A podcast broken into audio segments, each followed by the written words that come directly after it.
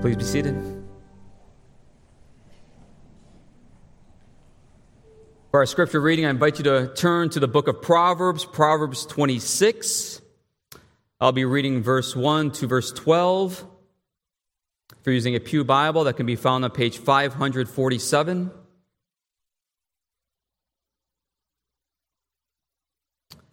We will be hearing a sermon on verse 11 that will constitute the sermon text for this evening.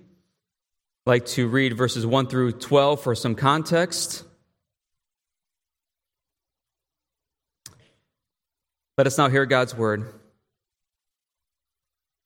Like snow in summer or rain in harvest, so honor is not fitting for a fool. Like a sparrow in its flitting, like a swallow in its flying, a curse that is causeless does not alight. A whip for the horse, a bridle for the donkey, and a rod for the back of fools. Answer not a fool according to his folly, lest you be like him yourself. Answer a fool according to his folly, lest he be wise in his own eyes. Whoever sends a message by the hand of a fool cuts off his own feet and drinks violence. Like a man, like a lame man's legs, which hang useless, is a proverb in the mouth of fools. Like one who binds the stone in the sling is one who gives honor to a fool. Like a thorn that goes up into the hand of a drunkard is a proverb in the mouth of fools. Like an archer who wounds everyone is one who hires a passing fool or drunkard. Like a dog that returns to his vomit is a fool who repeats his folly. Do you see a man who is wise in his own eyes? There is more hope for a fool than for him. As far the reading of God's holy word, may his blessing upon the preaching and teaching of it. Congregation of Christ, like a dog that returns or turns back to his vomit, is a fool who repeats or does again his folly. Who is the fool? Am I the fool? Am I a fool? God, in no uncertain terms, describes the fool in ways that make our stomachs turn. Did he grab your attention when God's word says, like a dog that returns to his vomit, is a fool who repeats his folly. If you didn't eat dinner yet, maybe you're going to lose your appetite by the end of this sermon. God likes to use evocative language to get our attention. And that's what he does here. In this passage, in this particular verse, we have a description of the fool that is very intense, evocative, grabs your attention. We're going to look at the description of the fool. We're going to look at the nature of the fool. And we're going to look at the only hope for the fool. Because if we're really honest with ourselves, even as Christians, aren't we fools sometimes? Do we not live like the world at times? Who is the fool? Let's look first at the description of the fool. The book of Proverbs is a good place to start if we want a description of the wise person and the foolish person. I've divided the description of the fool into two categories. And the two categories are this the fool's heart, or we can say the fool's mind, and then secondly, the fool's behavior. Heart, behavior, head, hands. They manifest, foolish things manifest themselves in our head and with our hands. The fool's heart or mind does not fear God. That is, the fool does not trust God. He doesn't reverence God or honor God. He doesn't believe God and seek God's wisdom and instruction. We know that the Bible says the fear of the Lord is the beginning of what? Wisdom. For the fool, he is wise in his own eyes. He delights in himself and in his own knowledge. He despises wisdom and instruction. He doesn't want to be corrected. His way is the highway. At two places in the Psalms, we read, The fool says in his heart, There is no God.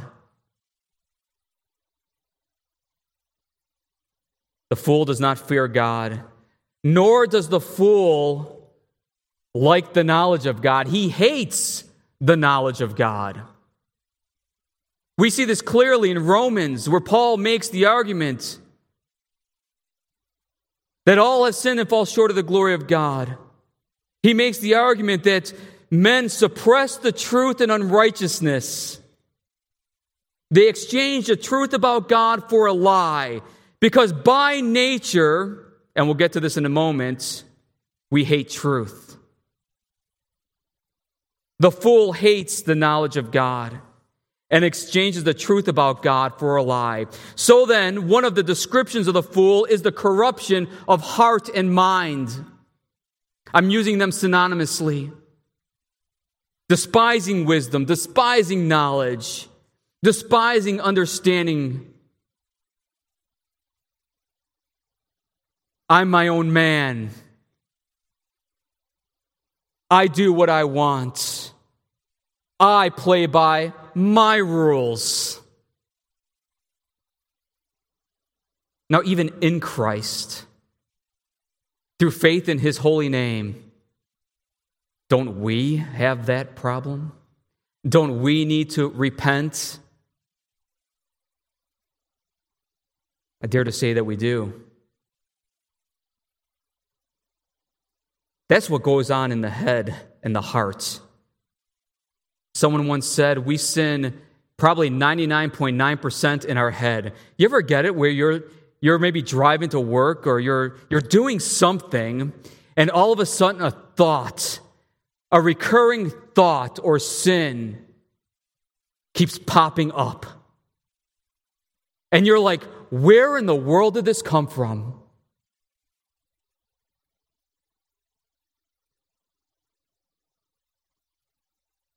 The fool's mind and heart corrupt by nature. The fool's behavior. Here's another description of the fool that we find in the Proverbs.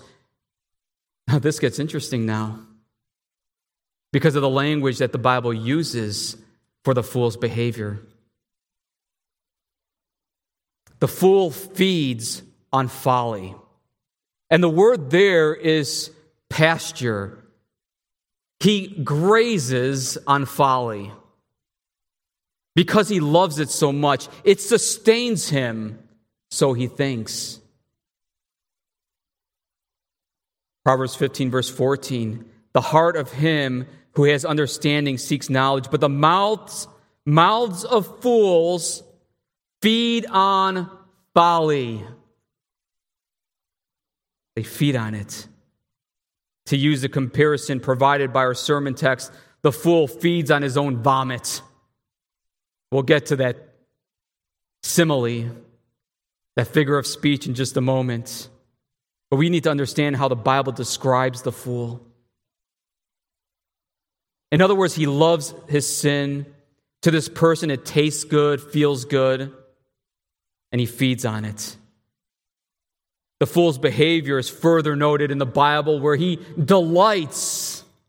He delights in mischief. He delights in wrong.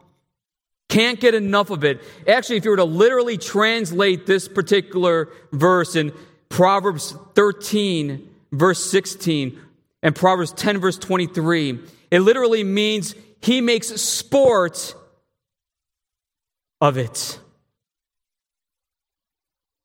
to behave in a foolish way, To delight in folly is to make sport of it. It's a game to him. Didn't Jesus t- teach a parable to a rich young fool? The land of a rich man produces, produced plentifully, and he thought to himself, What shall I do? For I have nowhere to store my crops. And he said, I will do this. I will tear down my barns and build larger ones, and there I will store all my grain and my goods. And I will say to my soul, Soul, you have ample goods laid up for many years. Relax, eat, drink, and be merry. But God said to him, Fool, this night your soul is required of you, and the things you have prepared, whose will they be? So is the one who lays up treasure for himself is not rich toward God. The fool feeds and delights on folly. Not only that, but he speaks folly. That's another part of a fool's behavior. The heart of fools, the Proverbs say, proclaims folly. His mouth pours out folly. You want a good indicator where your heart is at? What's coming out of your mouth? Oh, Christian, congregation, what about gossip? What about slander? What about angry outbursts in the home, men? I preach to myself.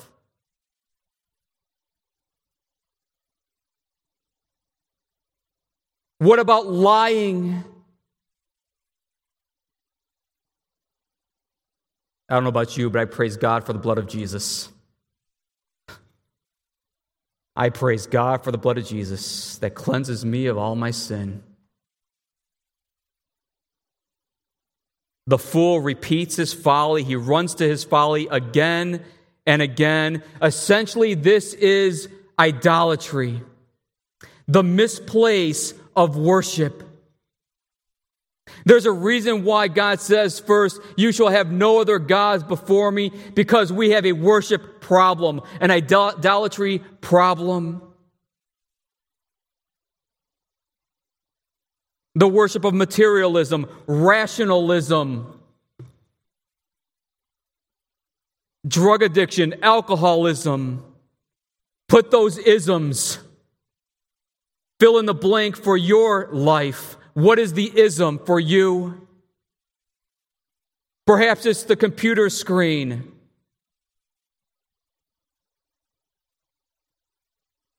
If I can just stop one more time from looking at that site.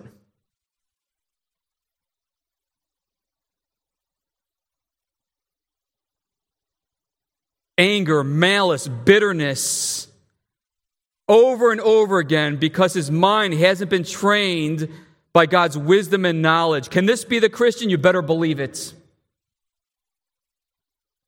Because I dare to say that each one of us struggles with something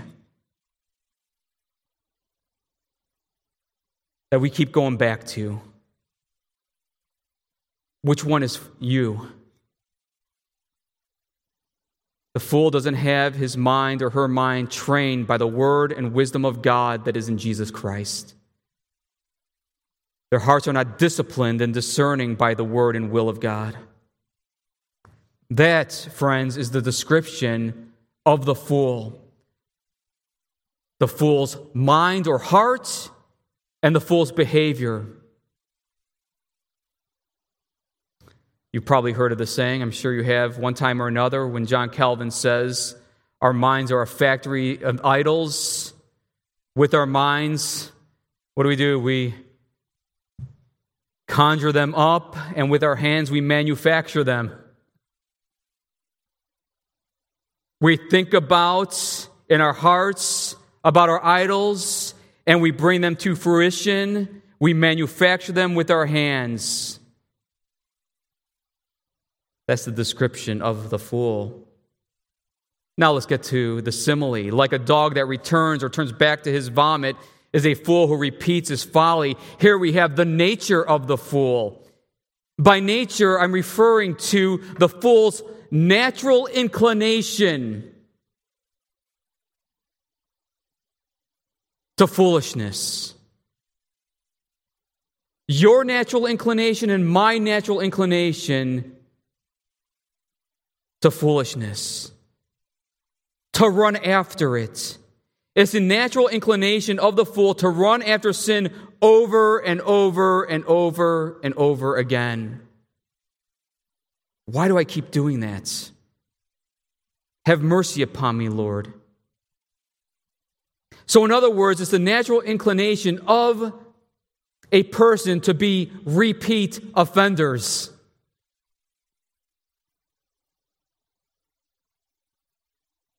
It becomes second nature, deeply ingrained in someone. And such a person persists in his folly no matter how many times he is warned or no matter how many times he experienced the consequences of the folly. Think about that. The proverb likens a fool to a dog who returns or turns back to eat his own vomit. You ever see that? You ever see a dog do that? Disgusting. You can laugh, it's funny. It is disgusting, though. And he's actually using two figures of speech here. He likens a fool to a dog who returns to his vomit, but he's also using a euphemism, which is a nicer way of talking about something naughty or bad. Your sin, your repeat offense, is like a dog who returns to his vomit. He wants you to see how grotesque it is to me, to you. A euphemism, euphemism is a figure of speech that substitutes something unpleasant or seemingly offensive with something least offensive. You've heard, for example, maybe the phrase, he spins the truth. What is he saying? He's a liar. In Scripture, a dog is used as a euphemism referring to wicked people, enemies of God, unfaithful prophets, in our text, it's a euphemism referring to a dog returning to his vomit that is disgusting and gross. How much more disgusting and vile is one who returns to his own sin? Why is it second nature to us? No matter how grotesque or vile the sin is, why do we feel inclined to keep repeating it? Why? Why does one person suffer and repeat certain sins more than another person? Why does a person indulge in sinful behavior and follow after the lust of the flesh when in fact they have experienced the perilous consequences of it? The natural inclination. Because of the fall and the sinful nature, human beings are attracted to folly. It appeals to our nature. It is said that after a dog ingests food, it expels the food because there's something that didn't agree with it, okay? Didn't agree with its stomach. But dogs, when they eat something, I'm not a veterinarian, never studied veterinarian science, but I heard that they eat based on smell, not so much sight. Think about that. It's within their nature to eat what smells good to them, even if it appears disgusting to us. After knowing the way of wisdom, Christian, the fool returns to the idolatry of his, of his heart. Why does the act of any kind repeat his or her sin? Why does he go back to the sin that has left him desperate and without hope? Why? Why does he think? Why do I think? Here's a question. Why do I think that the folly will satisfy my senses and bring peace to my heart? after I know the repercussions of it.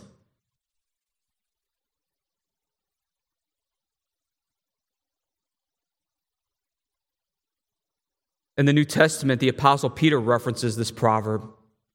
2 Peter chapter 2, verse 22 if you're taking notes. He describes false prophets and teachers. He speaks of destructive heresies. He speaks of men and women engaging in immorality of all sorts. He talks about how the Lord will save the, the righteous from the unrighteous. And he gives this warning for it would have been better for them, that is, those who do wickedness, who live like fools, it would, be, it would have become better for them never to have known the way of righteousness than after knowing it to turn back from the holy commandment delivered to them. So they heard the gospel, they knew the gospel, but they've turned from it. And then he goes on to say, what the true proverb says has happened to them. The dog returns to its own vomit.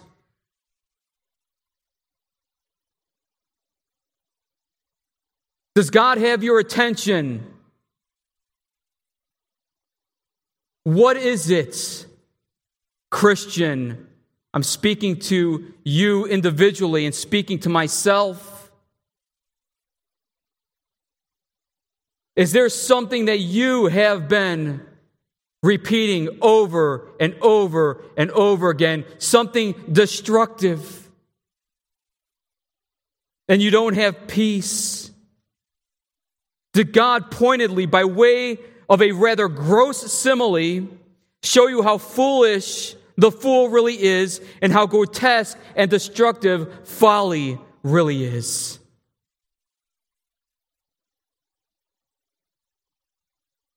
Wow, you're really hitting us with sin tonight, aren't you? You know, I don't know what it is, but I mean, I've heard this said before, but the older you get in the Christian faith, the more of a sinner you feel. and the more Christ is precious to you.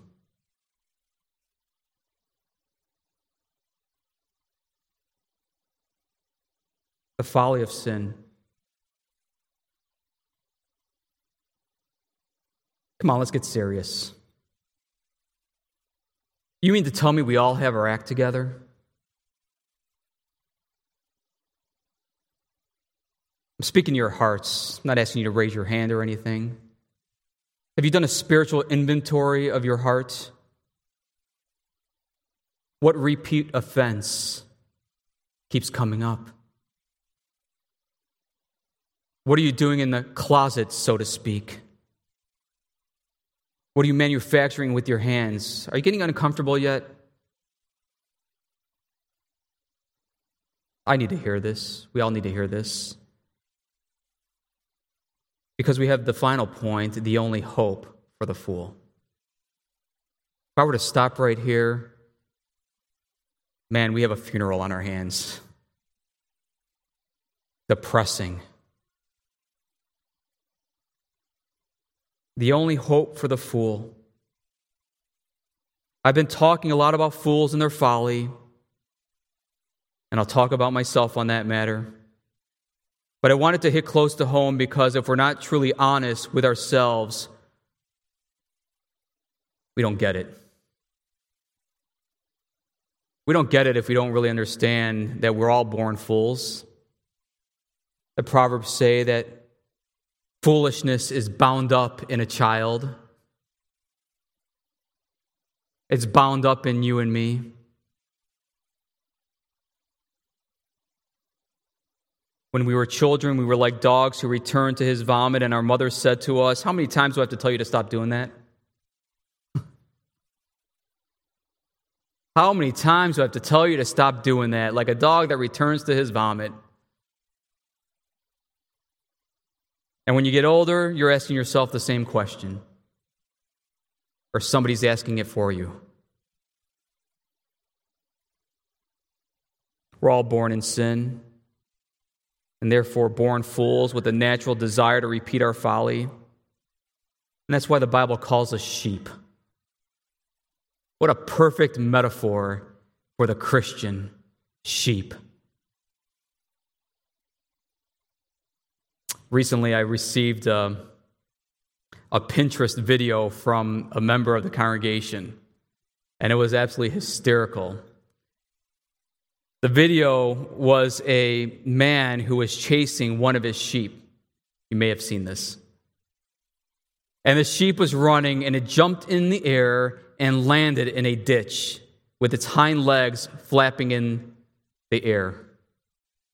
Stuck, couldn't move.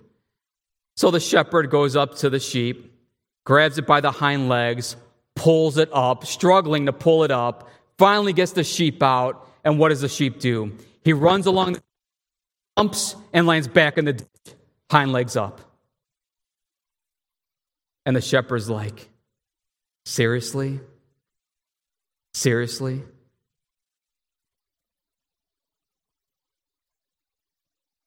Isn't that our good shepherd?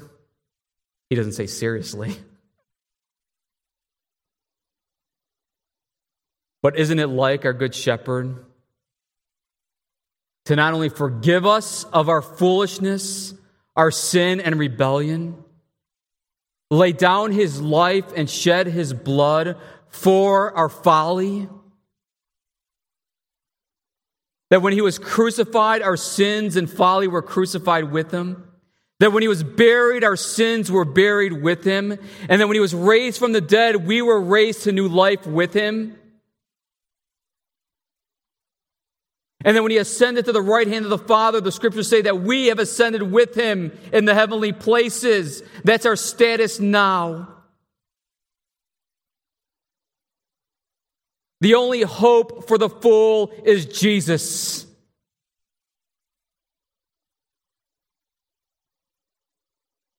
The only hope for your sin, your folly, is Christ. Young people, He is your only comfort. He is your only help. I know, young people, that you have your certain struggles.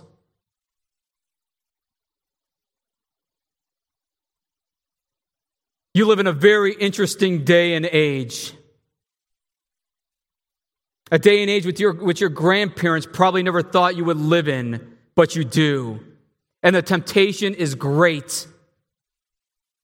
It is a hard road. The Christian life is a hard road marked with suffering. But Jesus, the good and great shepherd, our only hope, leads us and guides us. When we confess our sins, he is faithful and just to forgive us our sins and to purify us from all unrighteousness. You plead nothing but the blood of Jesus.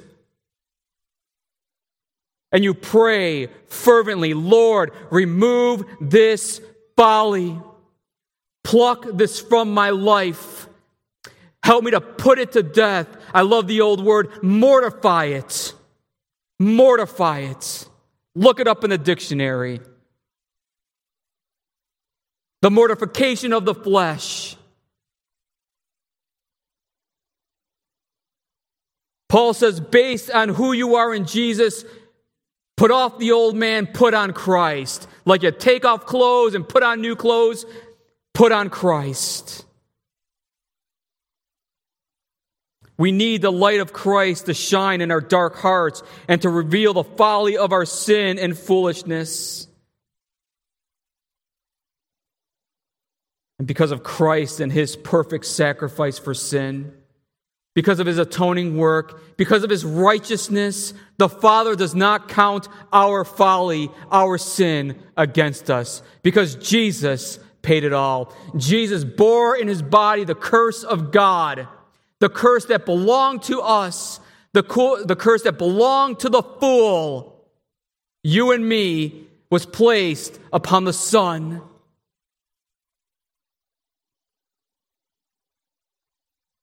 That is the very grounds by which we seek to live lives pleasing to Him, lives of gratitude. Oh, how great our follies, but how great is our Savior. My Jesus, I love thee. I know thou art mine. For thee all the follies of sin I resign. My gracious Redeemer, my Savior art, thou. If ever I love thee, my Jesus, tis now young people that was written by a 17 year old boy. 17 years old, a young man gripped by Jesus.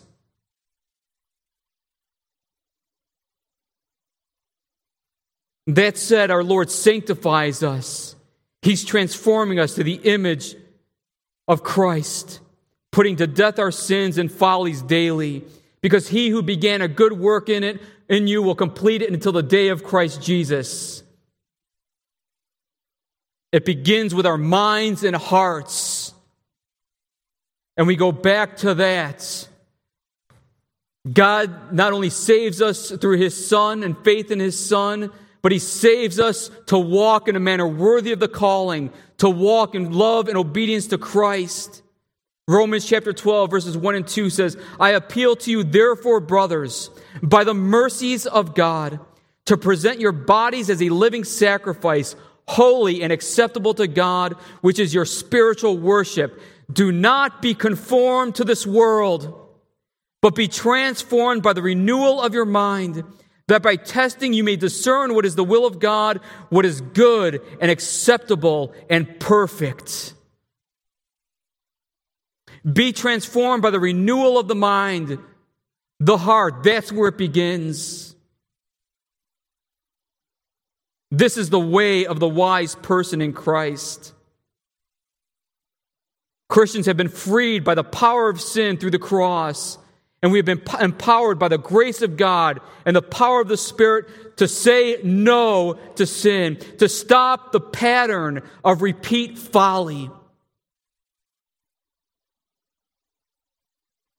Where we're not like the dog that returns to his vomit. This takes prayer. This takes supplication. This takes a holy sweat, a holy work. And we can learn from other Christian traditions, especially the discipline of accountability. Men, is there someone in your life that can be a close confidant to you? Because I dare to say that many of us live within ourselves. And to show any sign of folly is to show weakness.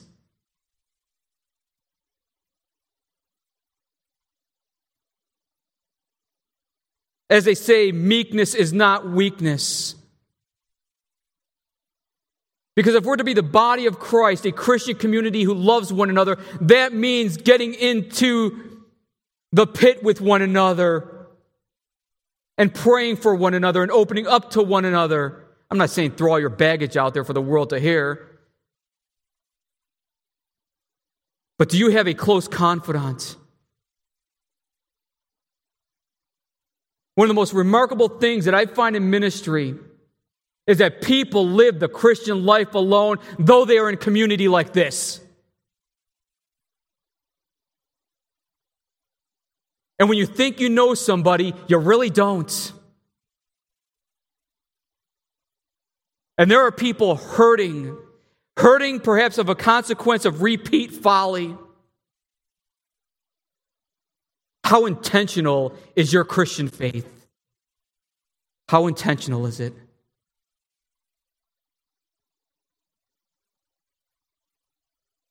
Our only hope to put an end to the repeat offenses and running after idols is the transformative power of the gospel of Jesus Christ, not gimmicks.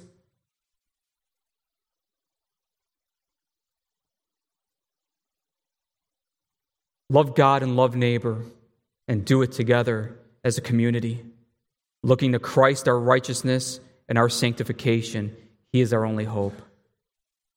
When I was at the Moody Bible Institute, there was a course on teaching the Bible. I'll close with this. A student gave a lesson on Proverbs chapter 26, verse 11, and my wife was in that class. I wasn't in it. But she was telling me about his Bible study lesson, lesson. It was a class on how to develop a theme, how to prepare a Bible study for a class, how to execute the Bible study, how to engage your audience, all of those things. And by way of object lesson, he brought with him a bag of some unknown liquidy substance that literally wanted to make you vomit. And after giving his teaching, he pulled this bag of yuck out from behind the lectern and he showed it to them. I won't do that to you because I know your janitor and your elders would not be happy. Your deacons probably wouldn't be happy either. But he showed it to them. Is this what you want to go back to? What was he doing? He was concretizing. That is, he was making something that was seemingly abstract, and he was bringing it down to the level of the audience, saying, This is how grotesque our folly is. Look at it. You see it? Do you want to drink this or eat this? He wanted to penetrate the heart with an object lesson. So, though I don't have it here, maybe picture it. Picture me having this clear bag with liquidy, nasty, yucky substance. Do you really want to run back to that? Or are you going to run to Jesus? Are you going to run to Jesus?